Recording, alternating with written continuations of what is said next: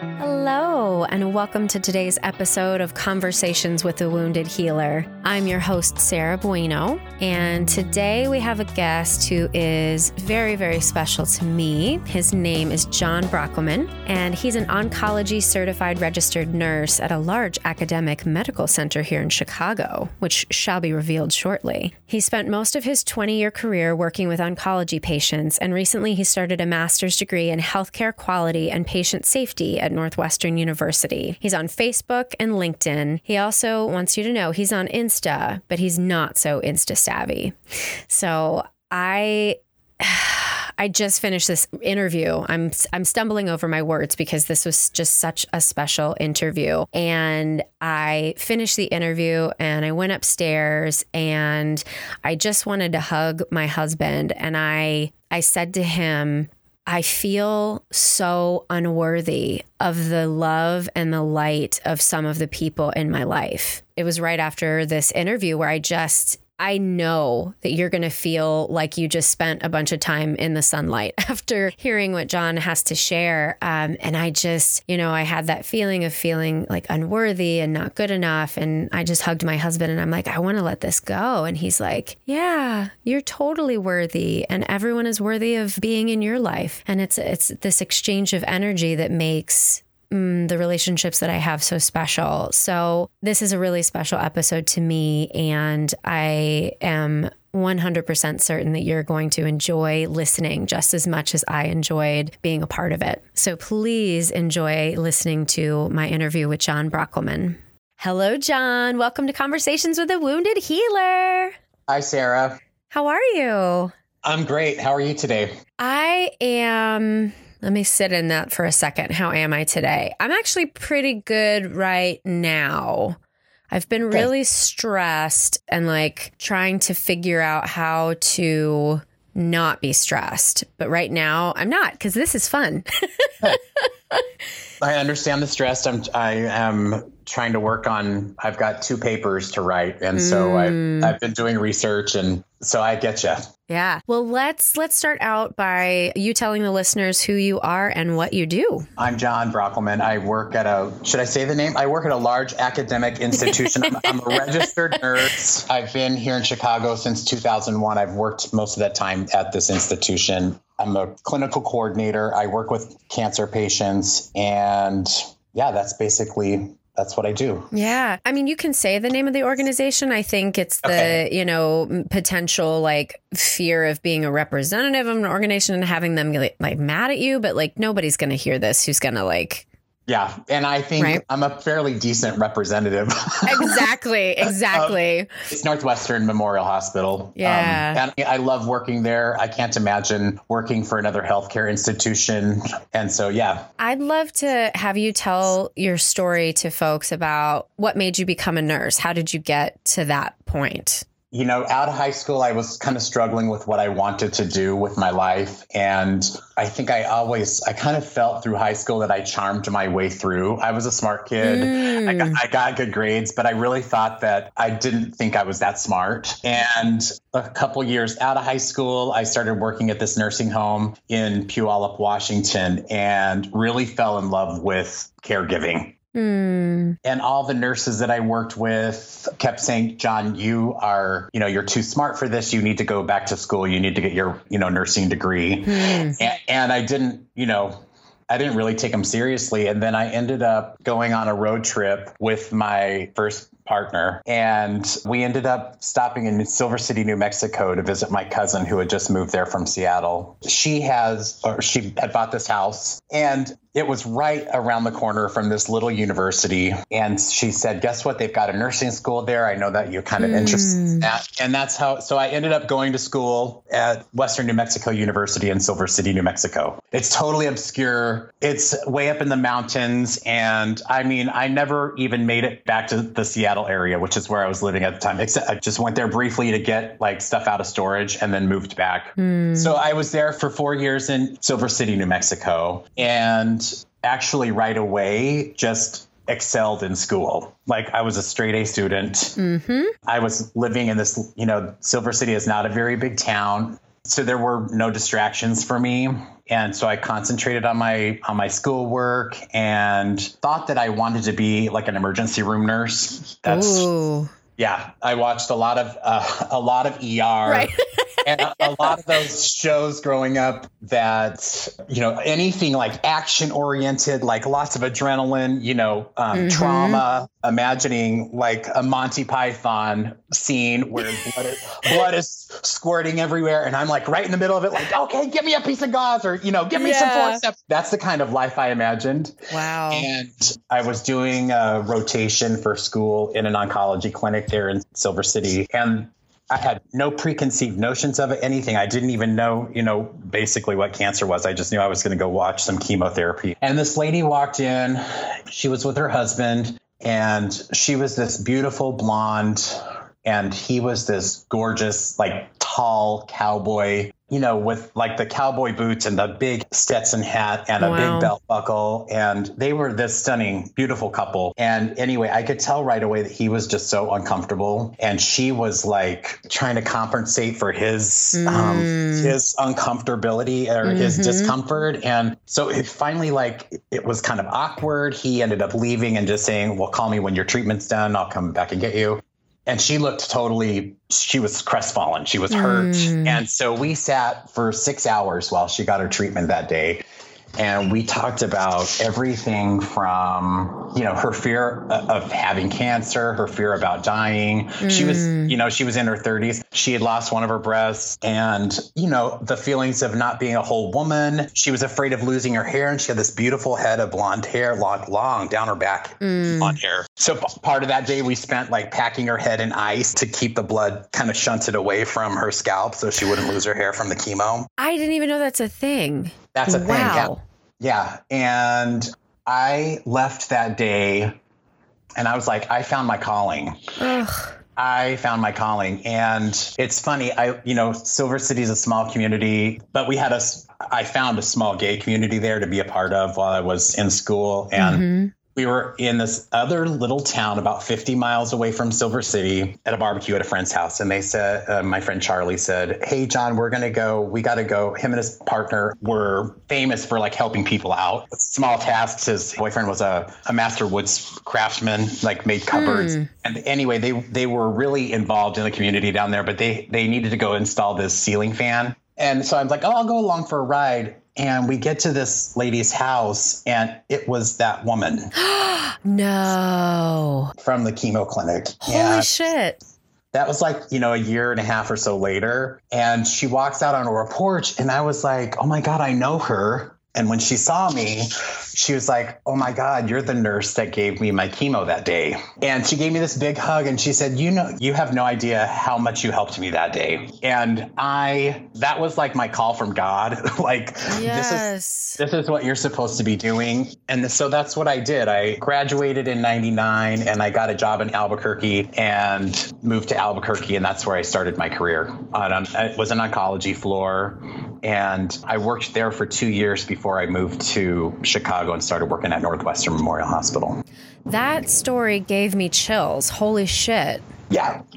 Oh my God. Like, I'm like, trying not to be choked up, but to have such a profound experience, like right at the beginning of my career, I knew that I was in for something really special. Right. Oh my God. That's just so amazing. And, you know, you kind of talked about it as like a, like that was God telling you. And when you get a message that's so fucking clear like that, it's like, oh, thank you. you know, when people Yeah. say, somebody said once, actually, it was a, it was a patient in our IOP recently, you know, and he's like kind of figuring out his higher power stuff. And he was like, yeah, you can talk to God, but he doesn't talk back to you. And I was like, uh, mine does. Yes.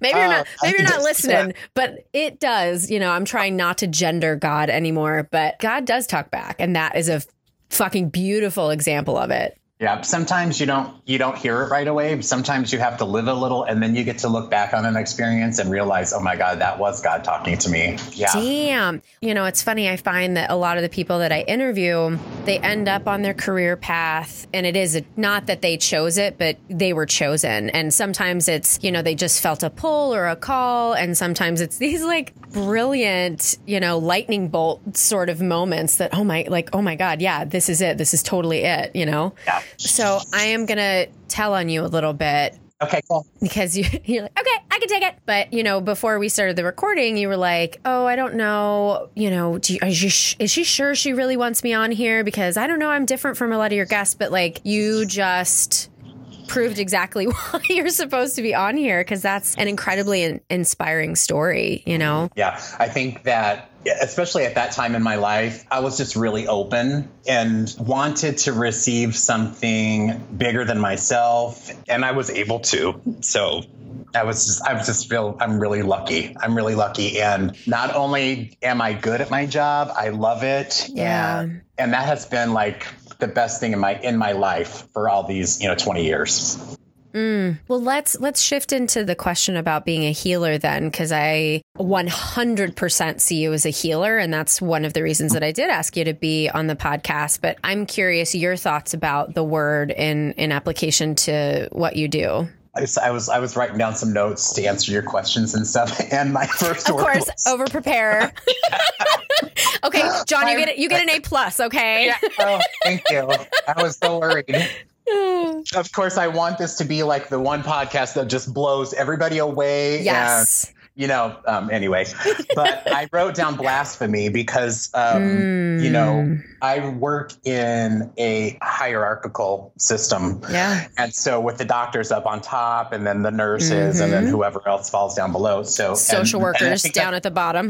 yeah, totally. well, mm-hmm. I think, I, I, think we're on the same field. You and me, mm. you and mm. the social workers, we're, we're like fighting the good fight. But I think that really the doctors spend a few minutes with the patients every day and kind of have a list of problems that they, I don't know, that they prescribe meds for and they get tests for and they figure it out sometimes, but the nurses are the ones that are at the bedside. Mm-hmm. Like I used to joke with my friends that if you wanted to know Florence Nightingale, come to dinner with me. because that's that's how I really feel. Like I don't care how busy I've ever been in my in my career. Like it has always been important to me to sit and talk and hold hands and to cry with and to mm. be I don't know to just be open to the experience of connection. And, you know, I don't even think it's crazy that I picked oncology because these patients are, mm-hmm. these are mm-hmm. chronic medical problems. They are in and out of the hospital. Some of the outcomes are good, but most, most of the time they're not. And right. so I get to meet these people from sometimes from the day they're diagnosed until the mm. day they mm. pass until the day they pass away. Oh, and wow. sometimes I get to see them on their last cycle of chemotherapy after we've told them that their cancer's gone. So, you know, healer, I, yeah, mm. I think that the experience of going into a room and having an open heart and an open mind and to know that I have I have something inside my heart that this patient needs that crosses all like whatever you know gender race socioeconomic status like all of those mm-hmm. things it's just me and another human being in a room and I might have a list of tasks that I need to complete or a, a bottle of meds that I have to pass but I always make time for that human connection and I think in that way that's how I have been most successful successful and yes. that's where I found my calling and that's how I feel fulfilled mm-hmm. in my job. Mm-hmm. What you described as the tools that you have for healing, it has nothing to do with intellect. It has nothing to do with how much you know about medicine. It has nothing to do with any of that. And that's why I think, you know, some doctors are not healers because they don't they don't know what actual medicine helps people and yeah. you do. And that that's the thing like they say nursing is an art and a science. Yep. And just you know, like therapy. Yep. Yeah just, just like therapy you have all the evidence base the empirical data and all you know all of that stuff that's been tested and retested and found to be true. And then you have the art part of it which is mm-hmm. like you know i was helping a patient one day get comfortable in bed and i was just simply placing pillows under her arms and maybe like helping her turn on her side or whatever it was and this doctor was watching me and she was just like oh my god if i'm ever in the hospital i want you yeah. John to tuck me into bed because there's this intuition that comes from within me that I mean, not that I would ever say I I know what's best for the patient, mm-hmm, but like mm-hmm something like that, it is an intuition. And mm-hmm. and that's where, you know, that's where the art comes in. Yes. like I am artistically placing this IV. and when it's done, like there I haven't spilt a drop of blood. I have it's taped immaculately and it looks, mm-hmm. you know, mm-hmm. it looks like a piece of art. Yeah. in a really obscure kind of way. No, no. I, I mean, it makes total sense to me. And part of the reason I'm doing this podcast is because I want people to talk about the art of being human, really, you know, yeah. because, you know, we can learn things, we can achieve, we can, you know, make money and all these sorts of things. But at the end of the day, that's not what makes us happy. That's not what makes us healthy and whole yeah. and fulfilled. Yeah. It's connection, it's seeing and being seen by another human being. And what you just described was empathy. And I think of empathy as an art. We know the components of empathy, obviously, but in order to truly practice it, you have to be able to remove your own shit in order to meet someone where they are. Yeah, totally. And it's that's exactly what you described there. So my superhero talent at work is starting mm. IVs. and I don't know, you know, I can remember I struggled with it when I first started, but I had a really good teacher, a really patient teacher. And so now, you know, patients will they'll I don't know, they'll get stuck six times. Mm. And I will walk in the room and they'll be like, "Are you good at this?" And I always say, "Well, you know, I've done it a few times." And then as I'm just talking to them, just normal conversation, like mm-hmm. the IV gets put in in one, you know, one yeah, stick. Yeah. And and they're like, oh my God, you know, so I my didn't even goes, know what was happening. yeah, I really didn't know what was happening. Mm-hmm. You're, you're, you're done already. It took less than five minutes. And then, you know, my name goes on the board. And of course that that right. the, gold, the gold stars are good. But it's actually that I don't want to get stuck yeah. six times for somebody to put an IV in. And I think that, you know, like, I don't know, I was blessed with the talent and, you know, that's, that's one of many, thankfully, but. Yeah. And this whole conversation, to be totally honest with you, it's making me think about my experience with my mother when she was dying. And this wasn't there for her, you know, and what I saw at the hospital was everyone was so busy and what I wish someone would have said and my husband finally my husband said it but it, i wish that a medical professional would have come in and, and said to our family your mom is dying Mm-hmm. You know, this is what's happening, and, you know, we should be talking to the doctor about this. We should be talking to hospice about this. And instead, everybody was just busy rushing around. And there was one night where I, I spent the night with my mom because it was very clear that she needed more help than yeah. just a nurse coming in once every hour. And yeah. I remember like calling the nurse in the middle of the night, and like the nurse is seeming kind of exasperated. And I wasn't mad at them because, like, I, I know enough to know that the system system is broken and that they were probably understaffed. But it was such a disservice to my mother in her last yeah. days to not yeah. have that care. And unfortunately, it happens. Mm-hmm. I know, like, we have patients, I, I don't care who you are, I deal with a number of patients every single day, and I have every single day for 20 years. And the scariest part of patient's journey is the end. Yeah. And and usually, like, I feel like pa- the patients really have the easiest part, especially if once they've reached that point of where they're accepting what's going on, or if they've just all of a sudden become so sick that they're unconscious or unaware. It's the family that needs the help. It's the family that needs guidance yes. through through the last process. Until you've witnessed it a few times, like it's mm-hmm. it's scary for it's scary for nurses too because we're not really prepared. not coming out of school, you're not prepared to. Yeah, no. I imagine not. And it's like it, you know, it can be frantic or it can be so peaceful and so beautiful. And that's where the knowledge about the dying process comes in handy. Like mm-hmm. I can walk into a room. Like I got called a few weeks ago. The nurse was like, "Oh my god, you know, the, the, the family's freaking out and and the patient's starting to breathe weird." And you know, mm-hmm. of course, she was a DNR. We knew she was like they say actively dying. Yeah. And you know, really, what the patient needs in that moment is like a little bit of morphine, maybe mm-hmm. some oxygen, but usually not. Maybe the morphine usually allows the breathing to calm down mm. or to be easier for the patient. And, you know, if you get gurgles, there are medications we can give to, you know, to dry up secretion so that there's not that like quote unquote death rattle. And if a nurse is, let's say, experienced, like I walked into the room and I said, don't, you know, like don't, don't be scared Mm-hmm. This this happens. Let's make her look comfortable in the bed, yeah. and then give her these medicines. And I guarantee within 15 minutes she will appear comfortable, and that makes everybody else comfortable. And that's what we did. And but it takes you know you you need knowledge about that stuff and and mm-hmm. experience and i'm really sorry that your experience in that in that process was what it was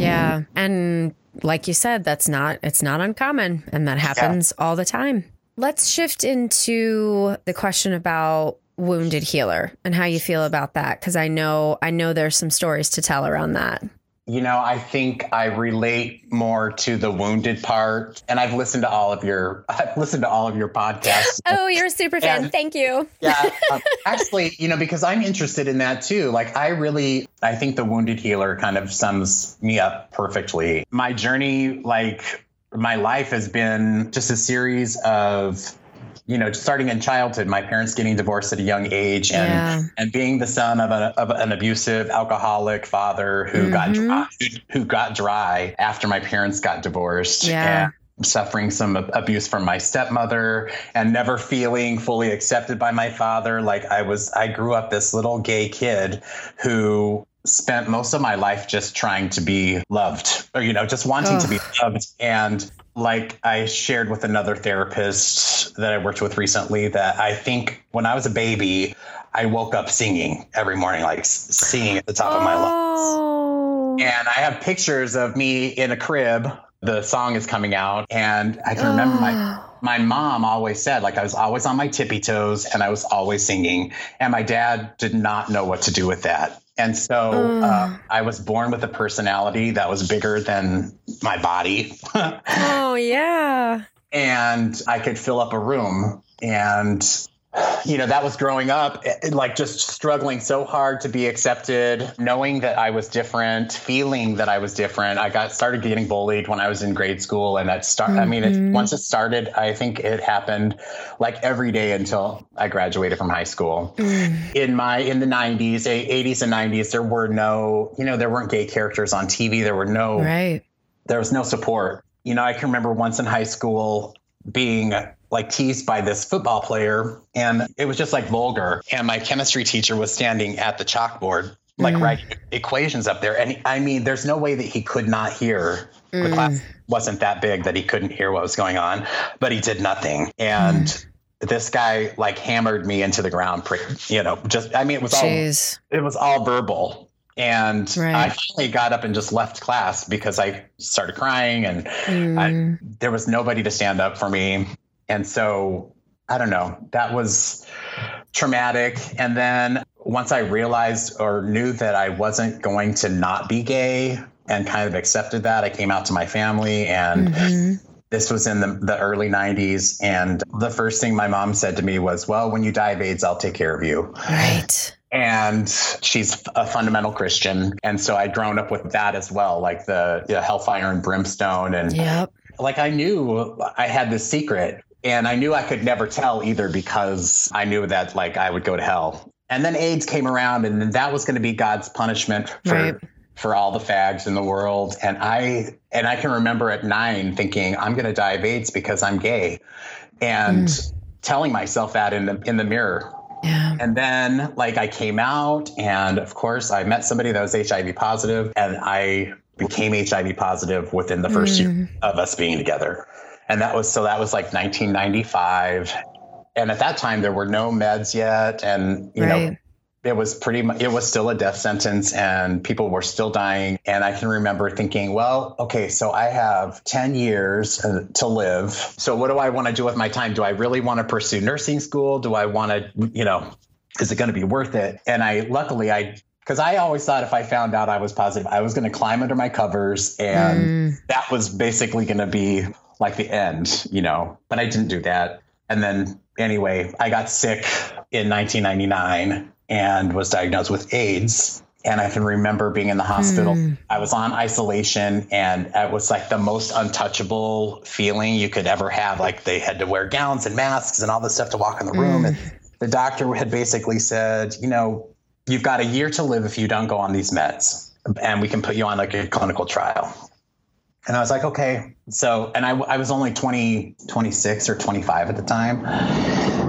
and so and i wasn't ready to die so i went on the meds and i i got better it took me a long time to like recover mm-hmm. and then I, I moved to chicago shortly after that and then like fell into the party scene and got addicted mm-hmm. and so you know when you know when you say w- the wounded part is like all of these things mm-hmm. all of these things that have been thrown in my life and i have just not so well at first kept getting up and just going on and it wasn't until like I went to rehab in 2013 and learned what shame was. Mm-hmm. And by uh, someone uh, who shall go unnamed. Okay. um, that moment of finding out what that what I had been running from or what mm-hmm. had you know the thing that had consumed me like it's like it took over my heart it took over my life and I I really didn't know what it was. And at first, it all started out, you know, the drugs started out as, as just having a good time and being fun. And then mm-hmm. it's the same as everyone's story. It, yeah. it, was fun until it wasn't. And then yeah. it was, you know, and then it was just like a, like a maintenance. It was horrible. It was like being a prisoner, you know. So five years ago, I went to rehab and started learning about all of this, all the things that were making me sick. Yeah like I don't know. I just I embraced it. I embraced all of the, you know, the imperfections and all of the all of those secrets and all the dark parts. You know, at first I thought my life was going to be like that thing that people would be more accepting of gay people if they knew me yeah.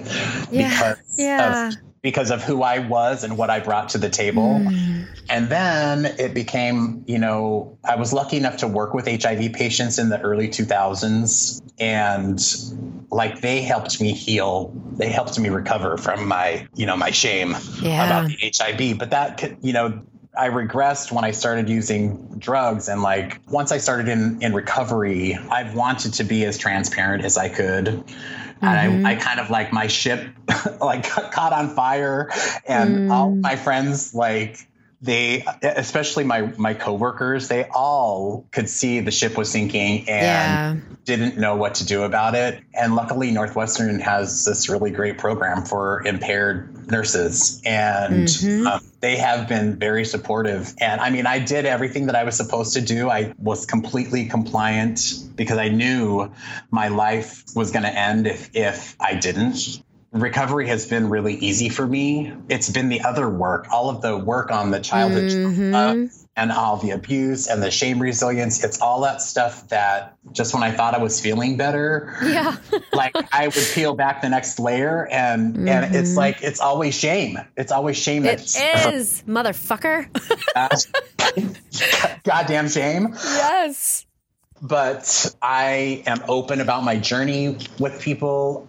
You know, the HIV thing I kind of keep close to my chest still, but in the last couple years, I have, you know, I've come out to my family about that, which I mm-hmm. never thought that I, I never thought that I would. I thought, literally, thought that I would die mm. If they ever found out, and. Yeah it was like I was positive for 20 years until I told my brother. Right. And that just happened like last Thanksgiving. And mm. I know like the moment that those words came out of my mouth, you know, all these years I thought I would die. Yeah. And what happened was I I was filled with love. Yeah. And or I was filled with God yeah. Something, you know, that secret that I had nurtured for all those years, mm. like something else replaced it. Yeah. And it's like, so since that since that happened like six seven months ago eight months ago like i have this light inside of me that i i don't know i'm I'll, i don't know what to do with it sometimes mm-hmm. it's it's there doesn't mean I don't, you know, I still have my days. Like, mm-hmm. you know, you know, I struggle with perfection, the perfectionism, right? the fixed manage control, like all of those things are my, those are still what I, what I'm working on. But so yes, I relate to the wounded healer and I know that the biggest part of my journey has been has been healing myself. Yes. And I know like if I can heal myself, then there's hope for everyone else too. You just have to have the willingness to to dig. Mm-hmm. You know, but the result has been astounding. Right. If you can do it, like I recommend it. right. Before I, you know, pick particular things out of there that I want to dig into. I just first want to yeah. tell you how precious your story is to me and the fact that you were willing to come on here and share with with an audience you know you have no idea who's going to listen to this and yeah. for you to have that willingness to openly share the parts of you the dark parts of you i just I've been like tearing up over here the whole time and just like in chills and that light that you talk about, I am 100% certain that everybody who listens to this episode is going to feel that. And you re- you really are a gift from God. You really are. And I am just so honored to have been a part of your journey and to continue to witness amazingness. It's just it's just an honor. Well, thank you. I mean, so, you know, like, and other people in here in your podcast have said, like, would I have rather had another journey? yeah.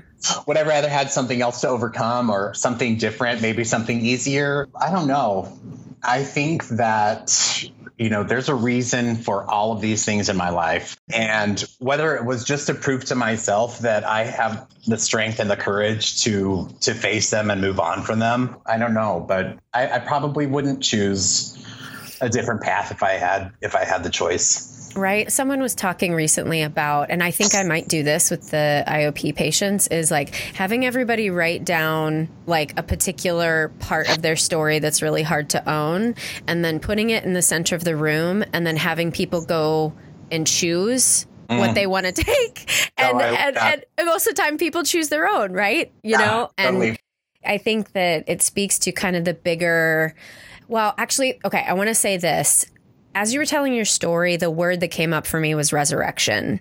And I think there's so much power in that word, especially for those of us who were raised in a religious family and who, you know, moved away from it and then came back to spirituality on our own terms. But that's what I heard is you have continuously resurrected, but not as the same person, but as a different a different yeah. person and yeah. a better version of John Brockelman. Yeah. And that's a superpower. It feels like a superpower sometimes, like, uh, a, and a superpower that I'm really glad that I have because I think that we need superpowers in order to, you know, actually, in order just to get out of bed sometimes. Oh my God, yeah.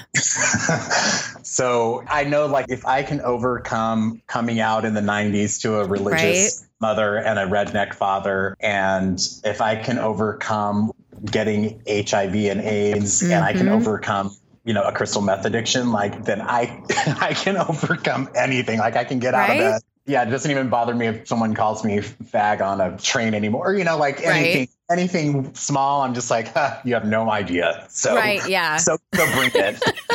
and it's funny though, too, because I feel like, you know, you talked about perfectionism earlier, and I don't know exactly for you, but for me, it's like, yeah, there are these big things. Like I've overcome, you know, my parents died in one year and all of the things in my life that have been really hard. The big things were almost easier than perfectionism because mm-hmm. they were obvious. You know, there's an outpouring of support, you know, when you're going through a big thing like that. Whereas when it's just this internal struggle that nobody can see, but you can feel and it's excruciating and you it's like you don't know how to get out of it on your own. Like that's where the work is, I feel like. And that's the thing, like these big events are they're just that they're big events in my life, but every day I wake up and I want to be perfect. Right every task that I am faced with at work or now with school, like every task I want to do perfectly. Like you've talked a lot about imposterism on here. Like yeah. I feel like,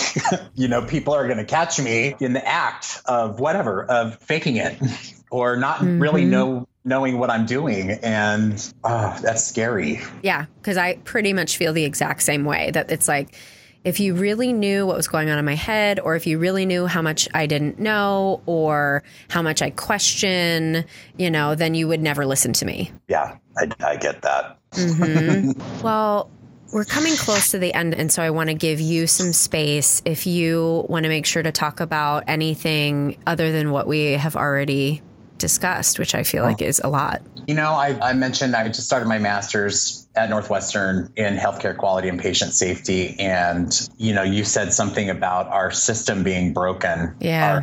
Our, our healthcare system being broken. And I was kind of like, you know, tumbling around with that in my mind. And, you know, I've been in, in healthcare for 20 years now, and I know one aspect of it, and I know where I can make improvements in that mm-hmm. one place. And I think that the next part of my career, I've hoped to focus on making things better for, I don't know, for everybody. I think. I think that stepping out of my comfort zone. Yeah. And being unsure of what like what change one person can make in the world is like a scary prospect and really most of the time i just want to go right i mean i, I could i could spend the next 20 years of my career working at the bedside and mm-hmm. and doing my thing there and really reveling in all of that you know that that's fulfilling for me. But I'm like stepping out of my comfort zone and looking at a looking at a thing that is so foreign to me now, and I don't know, trying to find a, a, a new place in the world where I can make things better for for everyone. I gotta tell you, this is so fucking crazy has nothing to do with what you're saying, but I, am right. I'm in my closet, as you saw yeah. when we first started this, and yeah. right in my line of sight, I have like all of my necklaces hanging on like a coat rack, basically. Yeah. And I have two necklaces that were my mother's that I never wear, but I, I just wanted to keep them because I wanted, I, actually, I, I, think I'd given one of them to her. So there's probably 50 necklaces over there, and two of them are moving right now, hmm. and they're my mom's necklaces. Wow. So, and it's really funny because I always feel like I never get signs from my mom. I only get them from my dad. And yeah. I feel like my mom has been part of this conversation today and is like acknowledging to thank you for the work that you're doing already that you've done for people over the last 20 years and then moving into this place of of expanding and using your light and your gifts in order to change a system. Thank God, right? Somebody has to do it yeah, I hope to find the right, you know, the right little niche because I know it's there and I know I have something that nobody else has. And yeah. I, you know, I hope that I can continue to like embrace mm-hmm. it and share it and, and expand it. Yeah. Well, John, this has been such a pleasure. I can't tell you how excited I am to put this episode out because I think people are just going to lose their minds. Oh my gosh. so I hope you're ready to be podcast famous. Oh my God. Oh my gosh. I'm so excited. Oh, well, thank you again for just being you and for being willing to share your story so intimately with us today. Well, thank you for having me. And I, uh, you know, I hope that it, you know, resonates with somebody. And if it doesn't, that's okay too. Well, fuck those guys. I, I, yeah, well, fuck those guys. I was just really glad to be able to spend some time with you on a Sunday afternoon. So, right? Oh, John, you know, I love you with all my heart. The feeling is mutual. Big thanks to John for joining me on the podcast today. And as always, thanks to Andrea Klunder and Edwin Ruiz at the Creative Imposter Studios for editing. And thanks to Liam O'Donnell for the album art photo and Ben Mueller for our theme music. For more information on John, to figure out how to connect with him, you can visit my website at www.headhearttherapy.com slash podcast. You can find Conversations with the Wounded Healer on Facebook and Twitter. And don't forget to follow us on Spotify or subscribe on iTunes, Google Play, or Stitcher. Thanks so much for sharing sharing your time with us. Bye bye.